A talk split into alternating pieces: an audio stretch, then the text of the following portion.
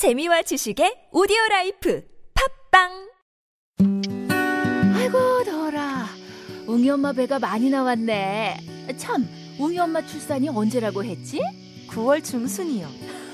잘 됐네 동주민센터에 출생 신고할 때 출산 축하용품 신청도 같이 해 그게 뭐예요? 서울시가 7월부터 아이를 출산한 가정에 10만 원 상당의 출산 축하용품 주고 있거든 네? 모든 가정에요? 아, 그리고 7월부터는 서울시에서 모든 출산 가정에 산후조리 서비스도 지원해 준대. 어, 보건소에 신청해 봐. 게다가 9월부터 아동 수당 10만 원도 준대. 우와, 태어나라기가 복덩이네, 복덩이. 서울시가 우리 아이의 탄생을 함께 축하합니다. 골반 잡자 바로 잡자 바디로직 허리 통증 바로 잡자 바디로직 몸매 교정 바로 여름에도 잡자, 아시죠? 바디로직 라이트. 통기성이 좋아서 한여름에도 쾌적. 신축성은 여전해서 내 몸에도 최적. 올여름도 자세가 좋아지는 골반 교정 타이즈 바디로직 검색창에 골반 교정 바디로직 라이트. 김 대리, 필 때마다 처음 그 맛이라며? 그럼 처음 맛본 그 느낌 그대로라니까. 처음 그 맛 그대로? 어, 대체 비결이 뭐야? TGD 클리너. TGD 클리너? 아이코스 릴 세정인 TGD 클리너. 99.99%의 살균력으로 세정과 탈출을 동시에 처음 그 맛처럼 TGD 클리너. 네이버와 딴지마켓에서 검색해보세요 여보, 애들이 우리도 캠핑 가자고 하는데 캠핑용품 너무 비싸. 고릴라 캠핑 가볼까? 중고 캠핑용품도 많고 모든 제품이 다른 매장에 반값도 안 한대. 진짜? 거기 어디 있는데? 전국에 다 있대. 그럼 당장 가보자, 여보. 철수야, 우리도 캠핑 가자. 검색창에 고릴라 캠핑.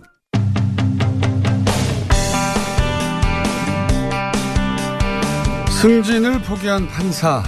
그래서 관리가 안 되는 판사. 그래서 블랙리스트 판사 1호로 불리길 원하시는 서계 변호사님. 다시 한번 나오셨습니다. 안녕하십니까. 예, 안녕하세요. 지난 시간에 저희가 승포판 설명을 했고 본인이 그렇게 승진을 포기하고 어 사법부에 당시 어 고위 관계자라고 해야 될까 지도부라고 해야 될까 뭐라고 표현합니까 사법부에서는 뭐 고위 법관 또는 수뇌부 이렇게 수뇌부 표현했습니다. 알겠습니다. 사법부 수뇌부에 대해서 비판했다가 설마 이것 때문에 자를까 했더니 실제 잘리신 분입니다. 네. 그래서 승포판을 설명했고 그리고 이제 지난 시간에는 임종원 전 행- 법원행정처 차장 USB가 나왔는데 그리고 어 요거의 의미가 단순히 임종원 전 법원행정처 차장의 USB만 나왔다. 어, 는게 어떤 의미냐면 임종원 전 차장에게 모든 걸 몰아가고 있다. 그건 1년 전부터 시작됐다. 네. 1년 전부터 임종원 전 행- 법원 행정 차장 윗선이 분명히 있는데 그 윗선들로 가는 꼬리가 다 여기서 잘리고 있다. 네. 어, 그거는 1년 전에 이미 프레임이 짜여졌고 지금 나오는 문건들도 다 임종원 전 차장이 다 한 것으로 보여지는 문건만 주로 나오고 있는 상황이다. 네. 그렇게 설명하셨죠? 그러니까 이제 법원에서는 임종원 차장의 단독 작품처럼 뭐- 보이는 그런 문건들만 제시를 했는데 네. 이제 검찰의 수사를 통해서 그리고 임종원 차장이 이번에 압수수색 때 이제 발견된 그 USB에 보면 그 위, 윗선에 보고한 흔적들이 다 이제 드러나 있다는 음. 그러니까 거죠. 이때까지는 임종원 전 법원 행정처 차장에게 몰아가는 어, 사법부가 뭘 내놔도 그랬고 1년 네. 전부터 그랬고 그래서 어, 실무자 실무 책임자인 임종원 전 차장이 다 한 것처럼 그렇게 그림이 그려지는 듯 하였으나 이, 이 USB가 나오면서 그게 아니라 윗선과의 연루를 직관적으로 입증하는 문건들이 여기 포함되어 있는 게 있다. 그렇, 그렇기 때문에 이 USB는 임종원 차장이 혹여 가지고 있다가 자기 방어를 위해서 일부러 압수수색한 게 아닐까 하는 의구심이 좀 있다고 하셨잖아요. 네, 그런 의구심이 드는데 이제 그 부분은 말 그대로 희망사항입니다. 네. 네. 어, 왜냐하면은 이 USB가 발견되면서 굉장히 전환점이 지금 됐습니까? 되고 있는 상황인 거거든요. 음. 아까 말씀드린 것처럼 1년 전부터 법원 수뇌부가 임종원 차장의 단독 기획으로 이렇게 몰아가려는 작전을 썼 사용했는데 그렇게 보여줬다. 작전을 예. 세웠고 그게 어느 정도 먹혀 들어갔었거든요. 음. 그런데 이제 이 USB가, USB가 발견되면서 이제 그 작전이 이제 들통 나버린 거죠. 이제 사실이 음. 아니다라는 게 밝혀지기 시작한 부분. 그러면서 이제 임정원 전 차장이 타겟이 된 이유 중에 하나가 선골 진골이 아니라 예 갑자기 발탁됐고 그래서 대단히 충성했던 사람이고 그러다 보니 굉장히 실무를 하다가 결국은 내쳐지는 게 아닌가 네. 이렇게 보여진다라고 설명하셨잖아요. 네. 그 임종원 차장이 그 법원행정처 기조실장으로 이제 발탁된 시점과 예. 이제 퇴직한 시점이 딱 정확하게 4년 6개월 정도인데요. 네. 이 4년 6개월이란 기간이 이 양승태 대법원장의 처음 이제 시작한 6개월과 마지막 6개월 레임덕일 6개월 아. 빼고 예. 실질적인 이제 5년 네. 기간과 거의 일치합니다. 아 그렇군요. 그러니까 양승태 대법원장 입장에서는 이제 본인이 이제 친정 체제를 구축하는 과정에서 시작점에서 임종원 차장을 발탁했는데 예. 역시 잘하더라. 굉장히 음. 충성심 있게 잘하더라 해서 행정처 차장까지 네. 발탁해서 4년 6개월이라는 기간 동안 양승태 대법원장과 사실상 예, 운명을 같이 할 정도였다. 음, 손발이었다. 예, 손발이 돼서 어, 그리고 양승태 대법원장이 생- 예, 판사들에게 항상 강조했던 게 이제 르완 중이라는 인물이었지 않습니까? 르완 중이, 예. 언론에 많이 보도됐었죠. 그좀 설명해 주십시오. 미국과 짧게. 스페인 내전 때 어, 루안 중이라는 그 장군이 있었는데 뭐 하나 시키면 알아서 착착하더라는 그렇죠. 거죠. 대묻지 않는다. 예. 구체적인 걸 알- 알려주지 않아도 예. 알아서 실행하더라. 예. 근데 이런 인물상은 판사하고는 전혀 안 어울리는 거죠. 판사는 독립적으로 재판을 해야 되는 사람인데. 예. 지시하면 대충 알아서 네가 잘 내 맛을 내 말을 잘 새겨서 내 뜻대로 해줘 이런 거 아닙니까? 네, 한마디로 군인 스타일인데요. 네. 이 양승태 대법원장은 그런 스타일을 선호했다는 것이고 음. 거기에 딱 들어맞는 사람이 임종원 차장이었다는 겁니다. 음, 그러니까 요 사람은 요렇게 자르고 요 사람은 요렇게 하고 요건 요렇게 처리해가지고 어쨌든 이 수뇌부가 원하는 대로 끌고 가라는 걸 디테일하게 지시하지 않아도 그건 그게 좋지 않겠나 한마디만 하면 잘 알아서 하는 네, 그렇습니다. 예, 그런 이- 스타일이었다. 그렇게 되면 이제 양승태 대법원장 같은 이제 수뇌부 입장에서 굉장히 좋은 게 알아서 착착하니까 편하고 나중에 문제가 돼서도 됐을 때도 아, 나는 책임을. 몰랐다. 아, 음, 나는 책임을. 그런 지시한 적 없다. 실제로 구체적인 지시를 할 이유가 없거든요. 하지 않았으니까. 않았으니까. 근데 이번에 어, 구체적인 지시사항이 담긴 어, 문건이 하나 나왔습니다. 요거 간략하게 사건 개요를 말씀 제가 어, 드릴 테니까 요거 뒷내막을 좀 아시는 대로 어, 문건이 하나 나왔는데 2016년에 부산 지역 건설업자 뇌물 공여 사건입니다. 그런데 어, 이 사건을 웬일인지 법원 수뇌부, 어, 법원 행정처에서는 무마하려고 하였어요. 무마하려고 하였는데 여기에 이제 부산고법에 A 판사가 뇌물에 연루되어 있다. 그래서 아마도 이 기사만으로 판단하자면 어, 판사가 뇌물에 연루되어 있으니까 사법부로서는 곤혹스러워서 이 사건은 무마하려고 했던 것처럼 보여지는 정도로 기사가 보도됐습니다. 그러면서 이 문건에 뭐라고 나왔냐면 어, 항소심이 제대로 진행되는 것처럼 보여야 한다. 이거 진짜 충격적인 문장이에요. 네. 사법부에서 재판을 하는데 그게 정상처럼 진행되는 것처럼 보여야 된다는 것은 실제로는 정상이 아니라는 걸 다 알고 있었다는 거잖아요. 네, 맞습니다. 예. 그래 놓고 요러 요렇게 뭐 일에 이에 추가하라는 이뭐 증인신문 구체적으로 지시사항을 적어 놓고 이거를 주심에게 전달해라. 까지 나와 있습니다. 그러니까 요 기사만으로도 특정 재판에 법원 행정처 그러니까 양승태 사법부의 수뇌부가 직접 개입한 정황이란 말이죠. 네, 그렇습니다. 요거를 기사 보이는 대로는 이렇게 해석했습니다. 그래서 아니 이런 사건에도 개입했는데 대통령이 직접 관심가하는 사안에 대해서는 더 강력하게 개입했겠거니 하는 추정이 가능한데 요걸 좀 아시는 한도 내에서 추가 해설을 해 주십시오. 예. 네, 언론 보도에 따르면 이 문 판사라는 분, 네. 이분이 그 당시에 박근혜 대통령의 실세 중에 한 분이었던 현기환 수석과 친분이 있다. 아, 아, 현기현 전 정무수석. 네. 그래서 검찰에서도 그 부분을 이제 염두에 두고 어, 아, 단순 좀 뇌물 사건이. 아니었군요. 단순히 판사 한 사람이 뇌물이나 어떤 비리가 있는 것처럼 보인다고 하더- 하더라도 네. 그거 자체로는 법원 조직 전체에 뭐 영향을 미치는 건 아니기 때문에 그렇죠. 예, 행정처가 이렇게 나서서 재판에 개입하는 것까지 해가지고 어, 할 이유가 없는 거거든요. 아, 여기 기사에는 그런 내용이 없어서, 어, 짐작을 못 했는데, 요 뇌물 사건과 당시 현년 정무수석과의 연관성 등이 언급되는 상황이었다.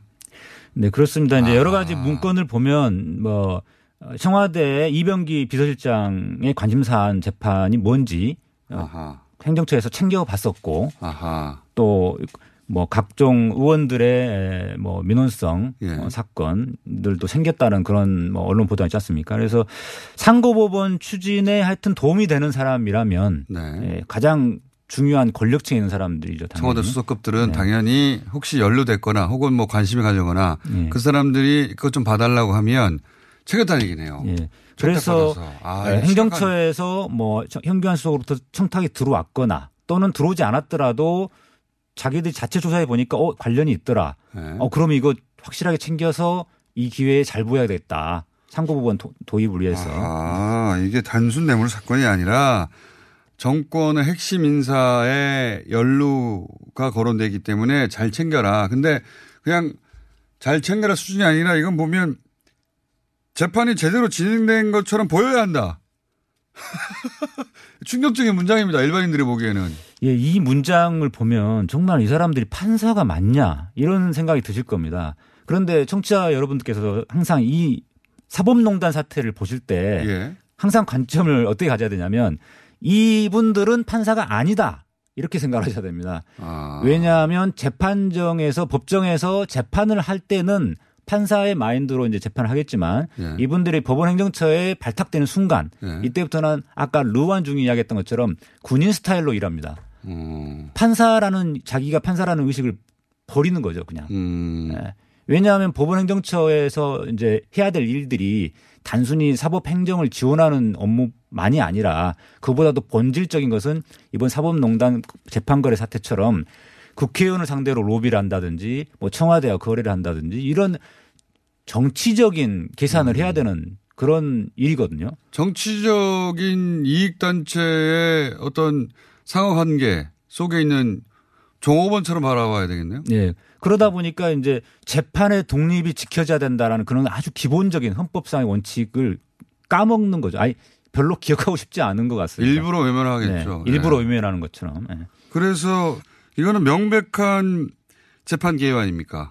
예, 그렇습니다. 그래서 이 신영철 대법관의 2009년 촛불 집회 재판 개입 사건 때도 그때도 그분이 했던 말이나 그런 마인드가 그 사법행정이라는 이름으로 이제 이 정도는 해도 되지 않냐라는 생각이 너- 너무 쉽게 그냥 하는 거예요. 특정 재판에 네. 특정 판사를 투입해라. 네, 네. 그게 큰 일이었잖아요. 예, 그때 당시에 배당이 문제였고 네. 뭐, 이, 이, 뭐 이 사건의 경우는 아예 더 노골적으로 어, 이렇게 항소심 재판 진행 과정, 기일 진행 과정에 대해서 개입까지 이제 한 흔적이 차이가 있는 있다면 그때는 말로 했고 이거는 비밀리한 거 아닙니까? 거죠. 완전히. 네, 그렇습니다.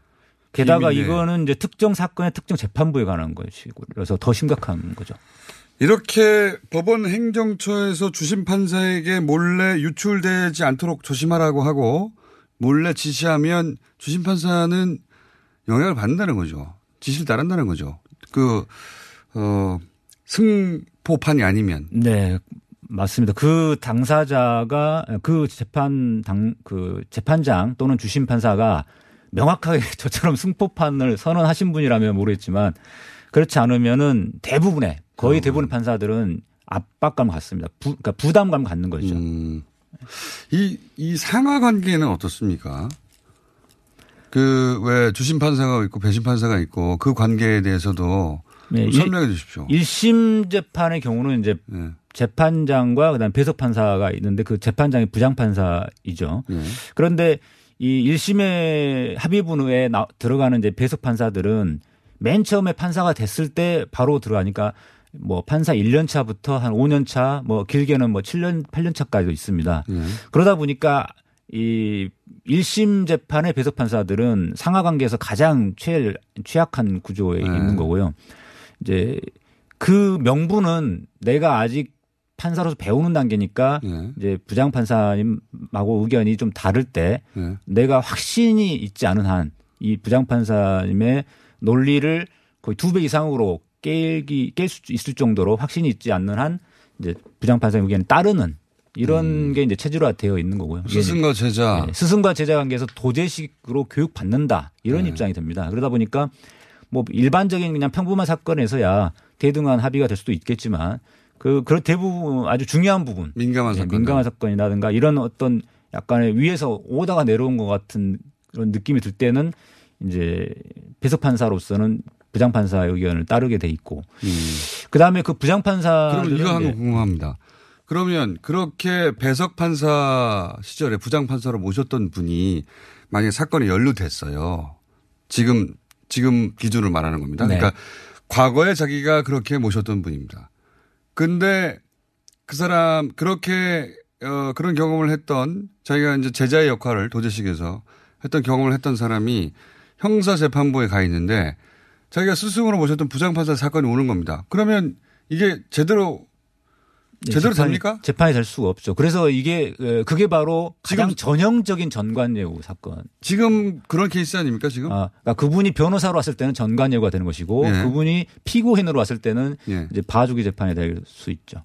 그 지금 우려하는 것이 지금 형사재판부에 가 있는 사람들 또는 뭐 영장 실질 심사하는 판사들 그런 사람들이 법원 행정처 혹은 뭐 도제식의 그런 제자 시스템 하에서 지금 앞으로 재판 대상이 될 만한 사람 그러니까 이 사법농단의 주축이었던 사람들 그런 사람들을 과연 영장을 발부하고 과연 재판을 엄정하게 할 수 있겠는가 이런 우려가 사법부에 있지 않습니까? 외부에서 네, 그렇습니다. 예. 어, 보시기에 뭐? 일반적으로 다른 행정부 조직에서도 보면 이제 팔은 안으로 굽는다고 이제 네. 자기 사람 챙기기 이런 게 있지 않습니까? 근데 사실 불행하게도 우리나라의 판사들도 거기서 자유롭지 못합니다. 어떻게 보면 더 심할 수도 있는데요. 음. 더 보수적인 것 같은데요. 음, 이제 뭐 고등학교 때부터 이렇게 항상 모범생으로 네. 공부 잘하고 그런 스타일로 살았다 보니까 이제 어- 어떤 인간관계에서 자유롭지 못한 부분이 있습니다. 특히나 이제 나를 지도했던 스승의 역할을 했던 그런 부장판사님 음, 그런 분들에 대해서는 더더욱 마찬가지입니다. 그러니까 지금 그런 관계에 있던 사람들을 상대로 영장을 내거나 재판을 해야 되는데 이게 제대로 되겠는가? 그래서 특별 사, 특별 재판부 얘기 나오는 거 아닙니까? 네, 그렇습니다. 사실 특별 검사처럼 특별 재판부가 필요하고 네. 특히 이 사건은 어, 판사의 사건이고 또 더군다나 법원의 조직의 운명이 달려 있는 어, 뭐 조직적 범죄에 해당되는 사건이기 때문에 더더욱 판사들로는 판사들로서는 사실 감추고 싶은 그러니까 적당히 좀 넘어가고 싶은 사건입니다. 예. 지금 이제는 이제 법복을 보신 지 꽤 오래됐고 그래서 거리를 두고 좀 객관적으로 훨씬 자세히 보실 수 있지 않습니까? 지금 상황에서 요대로 특별 재판부 없이 공정한 재판을 기대하기는 난망하다 이렇게 보시는 거죠. 예, 그- 그렇습니다. 그래서 판사들이 아닌 비법관으로 어떤 이제 어, 특별재판부를 구성해야 된다는 의견도 많고 아, 사실 아예 아예 그런. 필요성이 있는데 문제는 이제 그게 위헌 논란이 제기될 수 있기 때문에 음. 어, 지금 이제 논의되고 있는 특별재판부 구성 법안들은 이제 현직 판사들 중에 예. 에, 뭐 전국법관 대표회의 같은 이제 그래도 공정해 보이는 그런 기구에서 의사결정 기구에서 추천을 한 분을 음. 한 분들 중에 이제 양, 그, 김명수 대법원장이 임명하는 방식으로. 예, 그렇게 되면 위헌은 아니거든요. 그러니까 판사들은 또 알 테니까 저 양반은 그런 일에 휘둘릴 사람이 아니다. 이런 네. 분들을 추려서 그것도 하나의 방법이네요. 자, 어, 그리고 또 어제, 아니, 그, 어, 그저께 나오셨다가 시간이 너무 짧다고 할 얘기 너무 많다고 하셨는데, 어, 지금은 예를 들어서 수석과 관련된 이런 문건, 연루된 사건에 대해서 이런 문건이 나온 거라고 하면 다른 사건들 보시기에 과거에 야, 저 사건은 저거, 저거 영향을 받았다. 이런 사건들이 한두 건이 아니었을 것 같아요, 과거에. 개인적으로 보시기에도. 어, 예, 그렇습니다. 이제 양, 저, 원세훈 재판이 가장 이제 대표적으로 대표적인 거론되죠. 예. 케이스고요.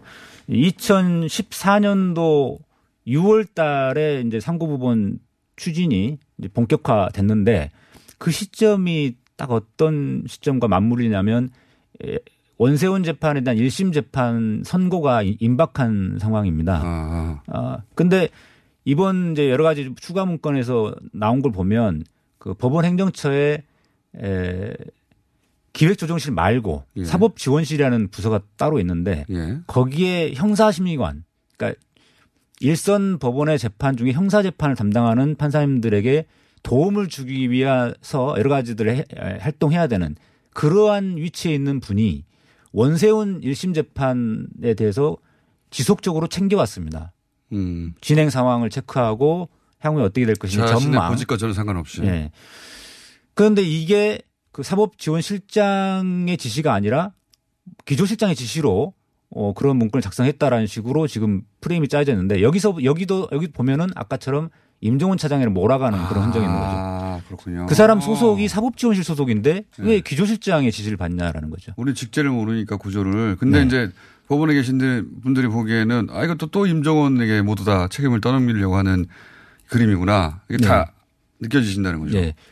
그래서 그 문건들이 나오다가 이제 2심에서 어, 이제 선거법 위반에 대해서 이제 무죄가 나오니까 예. 거기에 대해서 어, 이제 상부심에서 전화비체로 신속하게 해달라라는 음. 뭐 우병우 수석의 뭐, 뭐 부탁 내용도 특, 뭐 기재해 놓고 이랬지 않습니까? 그러니까 지금 원세훈 어 재판 관련해 가지고 정권이 굉장히 우려하는 상황이 전개되고 있었단 말이죠. 네. 예.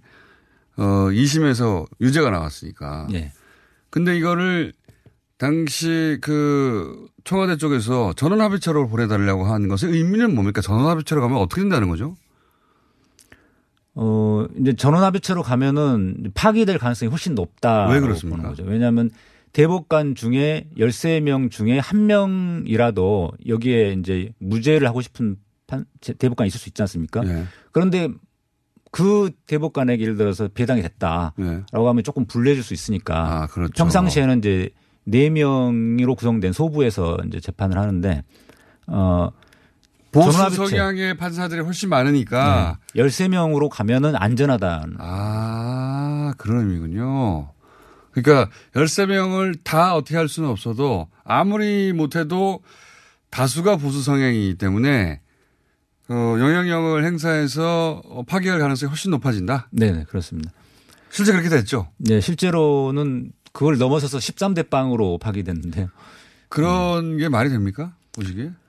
음, 아마도 이제 그 당시에 오- 일, 어, 일반적으로 뭐 전원합의체 판결에서 13대 빵으로 이제 전원 일치되는 경우가 있긴 있습니다. 있는데 굉장히 비율은 낮고 네. 원래 대법원에서 전원합의체를 구성하는 이유 자체가 네. 소수 의견이 있어야 정상인 걸 전제로 하는 거거든요. 음. 왜냐하면 다양한 국민들의 다양한 생각들을 반영해서 대법원이 구성되는 건데 모든 국민이 일치해서 이 선거법 위반 유죄 이렇게 선고하는 거랑 똑같거든요. 이게 지금. 음. 그렇기 때문에 이렇게 더더욱 민감한 사안일수록 굉장히 비정상적인 네. 상황이군요. 국민들 사이에서 이미 여러 의견이 달라질 수밖에 없는 이런 국민들 사안인데. 전 국민들 전체가 마치 원세훈 원장이 무죄인 것처럼 생각되어지는 판결 아닙니까? 네, 그렇습니다. 네. 대부분의 국민들은 유죄라고 생각하고 있었는데 저번 합체는 무죄라고 다.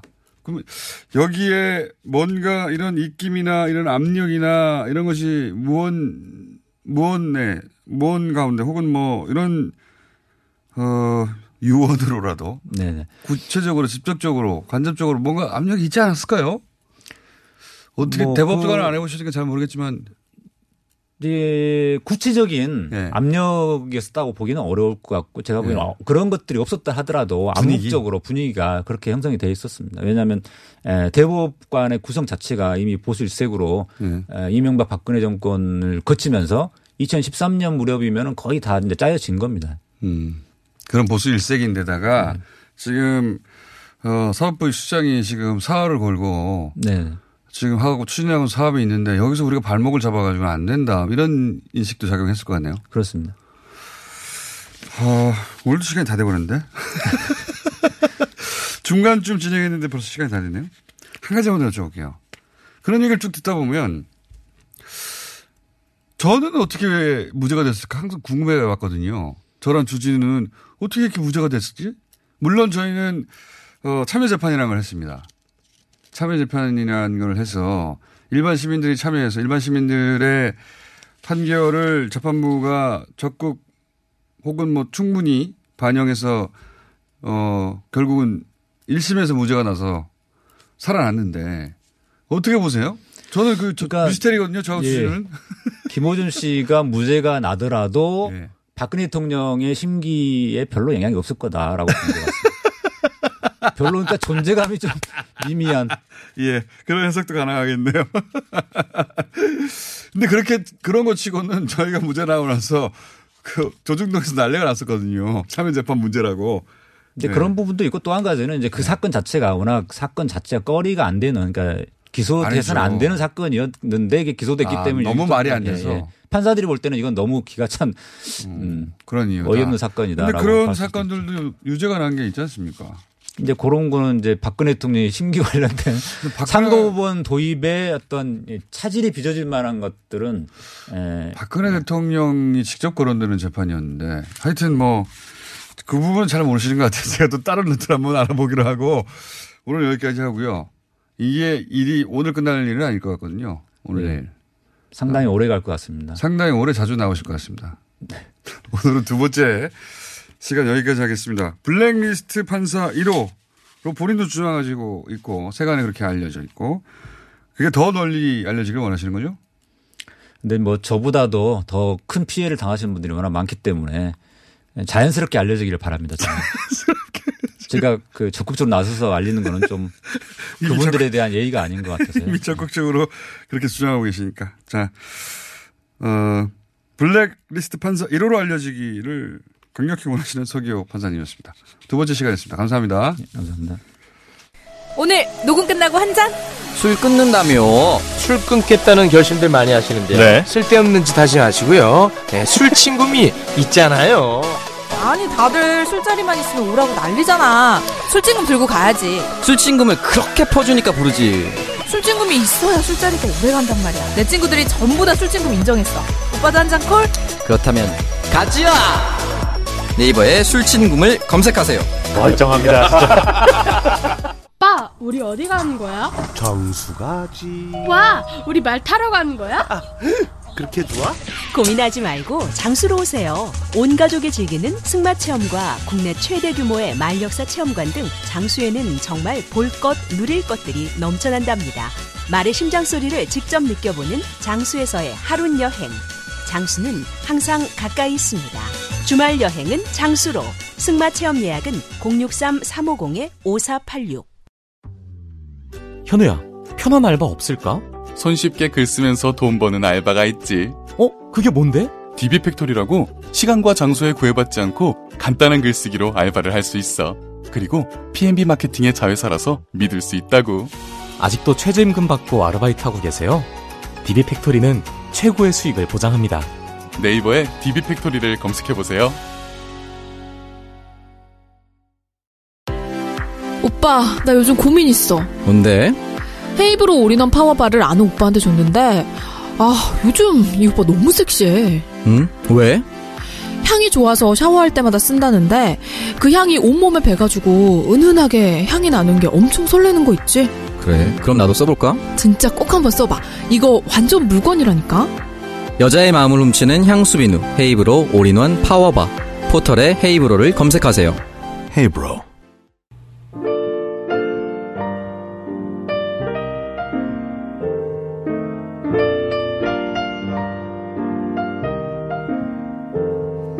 불친절한 AS. 오늘은 노래가 재미있는 수요일입니다. 그래서 그런지, 어, 관련 문자가 많이 왔네요. 어제 저희가 노회찬 전 대표의 고등학교 시절 자작곡, 예, 육성으로 들려드렸는데, 근데 이제 이게 악보가 없다고, 예, 저희가 악보가 있으면 좋겠는데, 어, 재능 있으신 분들이 듣고 악보 좀 만들어 달라고 했더니 악보를 많이 보내주셨어요. 어떤 분들은 뭐 악보하고 어 연주도 직접 해서 보내주신 분도 있고 어떤 분은 어 노회찬 의원이 음이탈을 하셔가지고 두 개의 버전으로 만들어서. 네. 그러신 분들도 있고. 보내주신 여러분들 중에 미국에 사시는 애청자 최호영님이 어, 만드신 직접 만드신 음원 어, 오늘 불친절한 AS는 잠시 들어보겠습니다.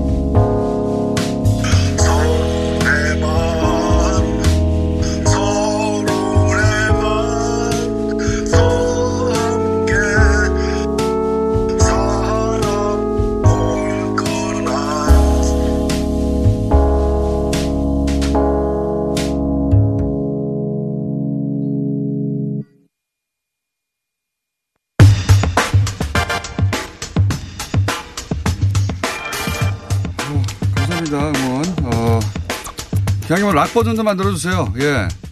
슬픈 버전 말고 락 버전도 만들어주시고 발라드 버전도 만들어주시고, 예. 여러 가지 만들어주십시오. 자, 김무사. 예, 이거 하루 이틀 내에 끝나지 않을 것 같습니다. 그래서 거의 이제 준고정 되신 분입니다. 군 법무관 출신의, 어, 군법 1타 강사 김정민 변호사님 나와주십니다. 안녕하십니까. 예. 1타 김정민. 지옥 김정민이랍니다.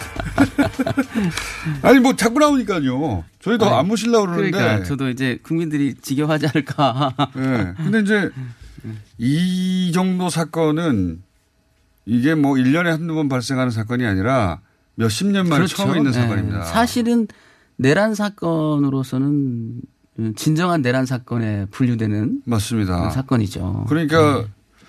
80년대 어, 전두환 내란 네.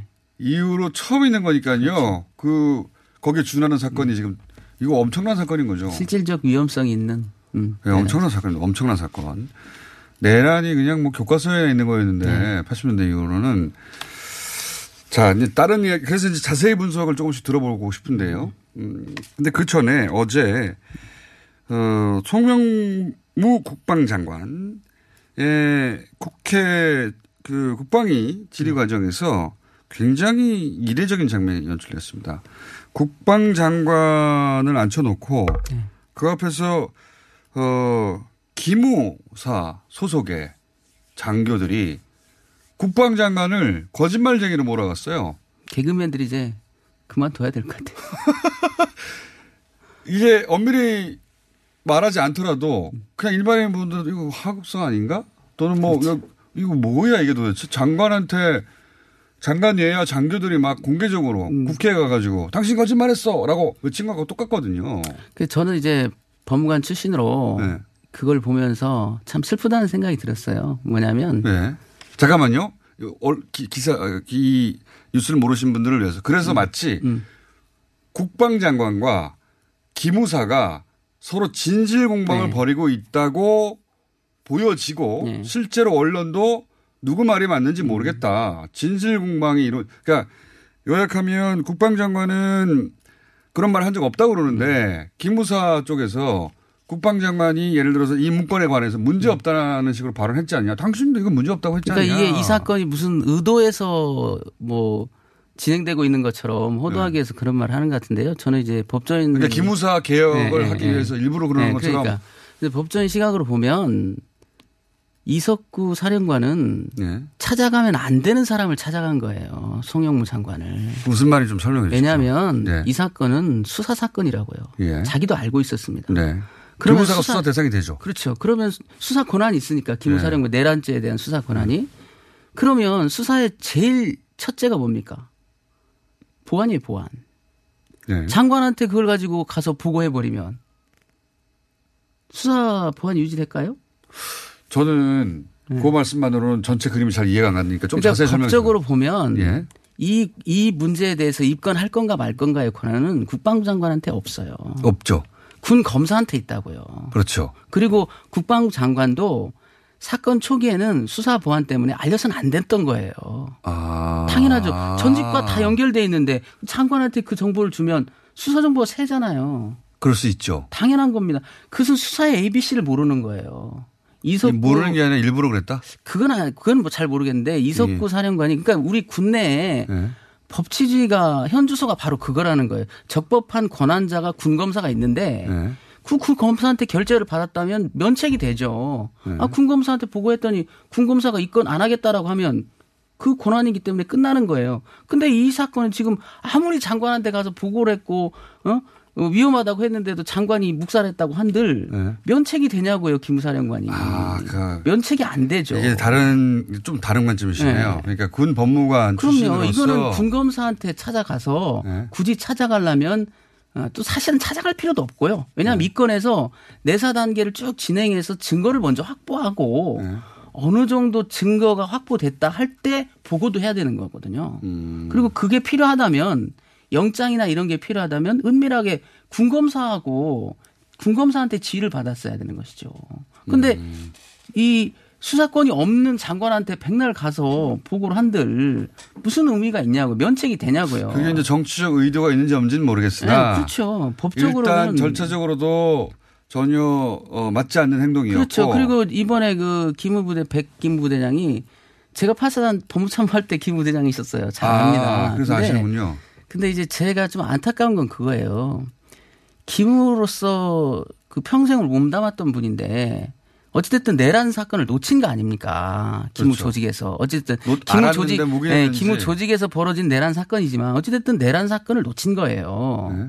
그러면 기무 스스로가 이거를 우리가 엄밀히 말하면 이게 그냥 사건이라는 관점으로 보면 검찰에서 다 수사관 박탈할 수사관 직위 다 그 보직해야 할 사유예요. 중대 사건을 음. 입건 안 했으니까 음, 음. 전부 다 수사관 교양 자료 상이고 그 수사관 페널티 줘야죠. 징계도 할 수 있는 사안이란 말이죠. 네. 그렇게 장기간 그런 국가의 중요한 업무를 했던 분들이 그런 적법한 절차가 뭔지는 전혀 모르시고 그건 뭐냐면 군내 기무가 군검사를 직무상 상관으로 생각하지 않아서 그래요. 누구도 상관하지 상관으로 상관하지 네, 않는다. 상관하지 않는, 않는 거죠. 그러니까 그러니까 이, 이럴 때 보호를 못 받는 겁니다. 그걸 꼭 통제라고만 생각하면 안 돼요. 그때 군검사의 지휘를 받았더라면 지금 이 상황에서 기무는 완전히 면책되는 거예요. 군검사한테 보고했다. 근데 군검사가 어 이건 유예 또는 불기소, 네. 기소 유예. 그러니까 혐의가 네, 없다는 네. 거죠. 다 했다. 나보고 어쩌라고.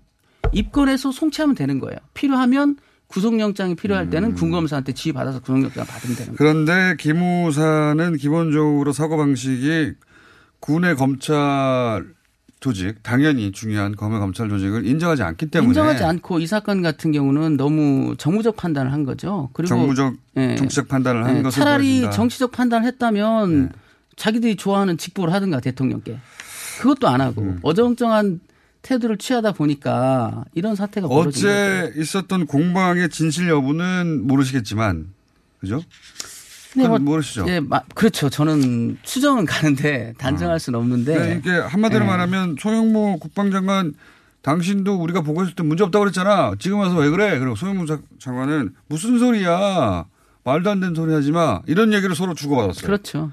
요 내용을 조금 전달했을 뿐 고- 똑같은 내용을 주고받았습니다. 그러니까 장관과 예하 부대의 장교가 공개적으로 국회의원들 앞에서 싸웠어요. 그 이게. 국민들이 불안감을 느끼죠. 고, 도대체 군령권이 살아 있는 거냐. 이렇게 이게 네. 이제 한편으로는 국방 그 국방부 장관이 상황 인식이 아니랬다라고 몰아갈 수도 있고요. 정반대로는 기무사가 지금 이게 기술 들어간 거 아니야? 그러니까 이 사건을 바라보는 이제 기무사의 시각이 거기에도 반영돼 있을 거예요. 왜냐하면 조직의 위감 같은 거를 느끼는 것 같아요. 그렇겠죠. 당연하겠죠. 뭐 예, 나오니까요. 그런데 이 문제는 본질이 뭐냐면 중대한 내란 사건을 수사권이 있는 기무사가 입건하지 않은 게 본질이에요. 이거 막으라고 있는데 네, 아닙니까? 그렇죠. 그러라고 국민들이 그렇게 세금 퍼 부으면서 네. 하는 거 아닙니까? 근데 그걸 모래놓고 이제 와가지고 장관이 하지 말라고 그랬다. 그렇다고 면책이 되나요? 설사 그렇다 한들 둘 다 책임지겠죠. 그러면 장관도 책임지고 어 김사령관도 책임지겠죠. 이거 잘못하면 엄밀히 말하면 물론 이제 형, 형사적으로는 직권남용까지 아니 직무유기까지는 좀 곤란할 것 같아요. 뭔가 하긴 했으니까. 그런데 어, 요즘 직무유기의 범위가 자꾸 판례가 넓어지고 있거든요. 예. 이것도 사안의 중대성으로 보면 직무유기도 검토 대상이다니까요. 자, 여기까지 하고요. 그러니까 공방이 있었다는 걸 말씀드리고 공방이 애초에 군 검찰을 기무가 항상 무시해왔기 때문에 벌어진 얘기도 그렇죠. 하고 그리고 하극상으로 보여지기도 하고 이게 과연 송영무의 무능인지 기무의 공작인지 사실상 만약에 없는 얘기를 했다면 공작이죠. 공작인지는 두고 보면 판가름 날 것 같고요. 문건 중에 아, 이 문건 얘기하려고 그러는데 4분밖에 안 남았네. 문건 중에 너무 많은데 67쪽이니까 네. 앞으로 나올 분량 확보하시려고 그러신 것 같기도 하고. 오늘 네. 이거부터 딱 짚어서 다른 데서는 안 짚고 있던데 혹은 어, 다른 데서 네. 의미가 정확하게 안 짚어졌다거나 아니면 부각이 안 됐던 부분이 국정원 문제예요. 아, 왜냐하면 국정원이죠. 국정원이 에, 개헌 편람에 보면 대통령 직속이니까 대통령 의중에 따르자 이런 표현이 있어요. 대통령이 지휘권을 주면 하고 네. 어, 대통령한테 맡기는 게 맞겠다. 그런데 자기들이 만든 지침에 보면 원래는 대통령이 국정원에 대한 네, 지휘권이- 당연히 명령권 지휘권이 네. 있는데 있는데 그래서 이제 이거는 완전 접수하는 개념이에요. 아 이번에 네, 이, 이 사람들이 이번에 만든 거는 국정원 접수입니다. 왜냐하면 그런 다른 어떤 조직도 그렇게 관리하지 않아요. 물론 중앙 행정기관은 그 장관을 통해서 지휘하는 거지. 네. 지금 보면 뭐 국정원 2차장을 데려오고 네. 어 그다음에 그 정보 통제 권한을 아예 인수해 버려요. 아. 그러니까 완전 국정원을 접수하겠다는 얘기입니다. 국정 아. 국정원도 알면 엄청 열받을 일이에요. 왜냐하면 국정원이 상당한 정보 활동비를 기무사에 주고 있거든요. 그런데? 그래서 자기 자기들 간에는 통제할 수 있다라고 믿고 있는데 여기 보면 기무는 우리가 네. 국정원이라고 생각하는군요. 그렇죠. 그 계엄 터지면 이 2차장이 와서 이제 보좌하라는 거거든요. 다른 기관에서는 보좌해라. 아, 그 연락관이나 아. 감독관이 서로 파견은 되지만 네. 파견하는 쪽에서 누구 보내세요 이러진 않아요. 대개 5급 사무관들 보냅니다. 실무자급을. 다른 기관들은 네. 기무에서 보내는데 네.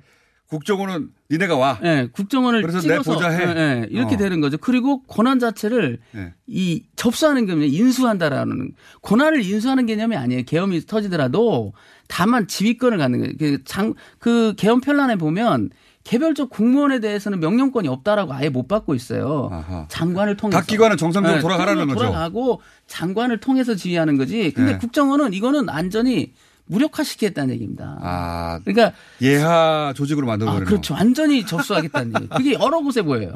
아, 여러 여러, 곳에. 예. 어, 재밌습니다. 네, 그러니까 이게 그리고 국정원이 제일 마음에 걸렸을 수도 있겠네요. 그렇죠. 그리고 또 하나가 뭐냐면 근데 이렇게 된다는 얘기는 음. 대통령이 통제해야 될 국정원을 기무사가 통제하는 그렇죠. 거 아닙니까? 잘못된 거예요. 아니 그러면 음. 자기들이 사실상 나라를 통제한다고 생각하고 네. 만든 거잖아요. 그러니까 지휘권은 있는데 네.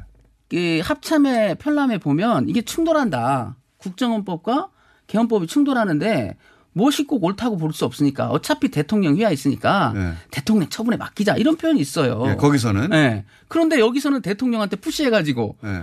지휘권을 나한테 주세요 한 다음에 너희들은 어. 우리가 접수했으니까 2차장 보내. 사실상 대통령을 바지로 만드는 계획이네요. 네. 그렇죠. 바지로 만드는 거죠. 그리고 또 내부에 보면 이런 내용도 있어요. 친이 꼭 친이 구테타가 아니라 사실상 구테타에 가깝네요. 그렇죠. 그리고 군검찰도 통제한대요, 자기들이. 황당한 얘기를 합수부를 만들어서 네. 군검찰도 자기들이 감독하겠대요. 그건 어떤 의미입니까? 이 합수부 자체는 굳이 말하면 경찰 합동수사본부라니까요. 아, 합동수사본부인데 예, 예, 예. 거긴 경찰 조직이에요. 검찰 조직이 아니에요. 그거를 만들어 가지고 검찰을 통제하겠대요. 아 그렇게 이해하는 그게 그러니까 그게 어디서부터 잘못됐냐면 12.6대 그렇게 했더라고요.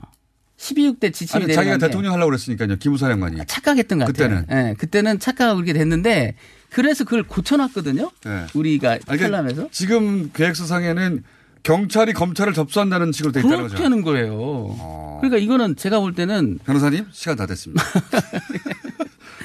일, 맛배기만 했고요. 앞으로 계속 나오십니다. 자, 최호영님이 보내주신 소연가를 오늘 마무리하겠습니다. 안녕.